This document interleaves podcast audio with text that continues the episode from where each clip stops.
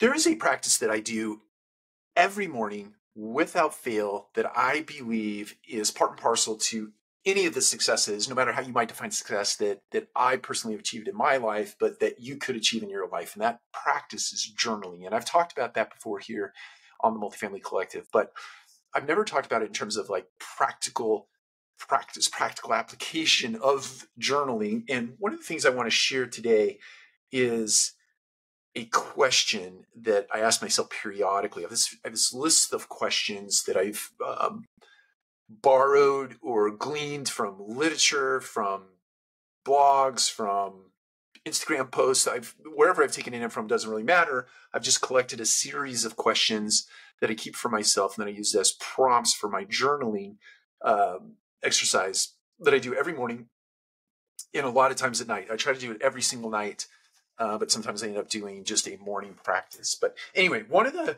one of the questions that I ask myself is, what is a hard conversation that you need to have right now, this day? So if I'm journaling in the moment, in the morning rather, and I bring to mind something that I have been uh, kicking down the road, or I've been sweeping under the rug, or I've been avoiding at all costs, I ask myself that question in, in my journal what hard conversation do I need to have right now this day?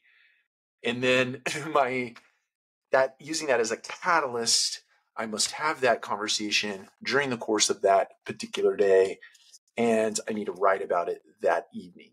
And when I'm writing about it that evening, I go through the exercise of why it is or why it was that I was pushing that conversation off and not having the conversation. And so it's not just that I prompt myself to go and have it. The more important part is why were you avoiding it in the first place? And so by prompting yourself to do it and then actually going and doing it, then unpacking it at the end of the day, you can sort of put that whole exercise together and the the real hope there, the real gain from this exercise, the real muscle that you're building is that the next time you have to have a hard conversation, you can recall the moment where you've written it down.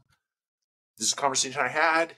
This is the nature of that conversation. This is the outcome of that conversation. But here, I avoided that conversation for X, Y, and Z.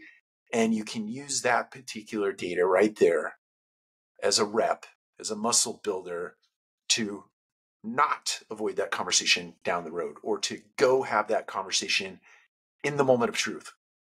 As close to the event that happened that gives cause for you to want to have a conversation, a difficult conversation. So, my encouragement to you today is use that prompt in your journaling. What hard conversation am I avoiding? And then go have that conversation right now if you can. Take care. We'll talk to you again soon.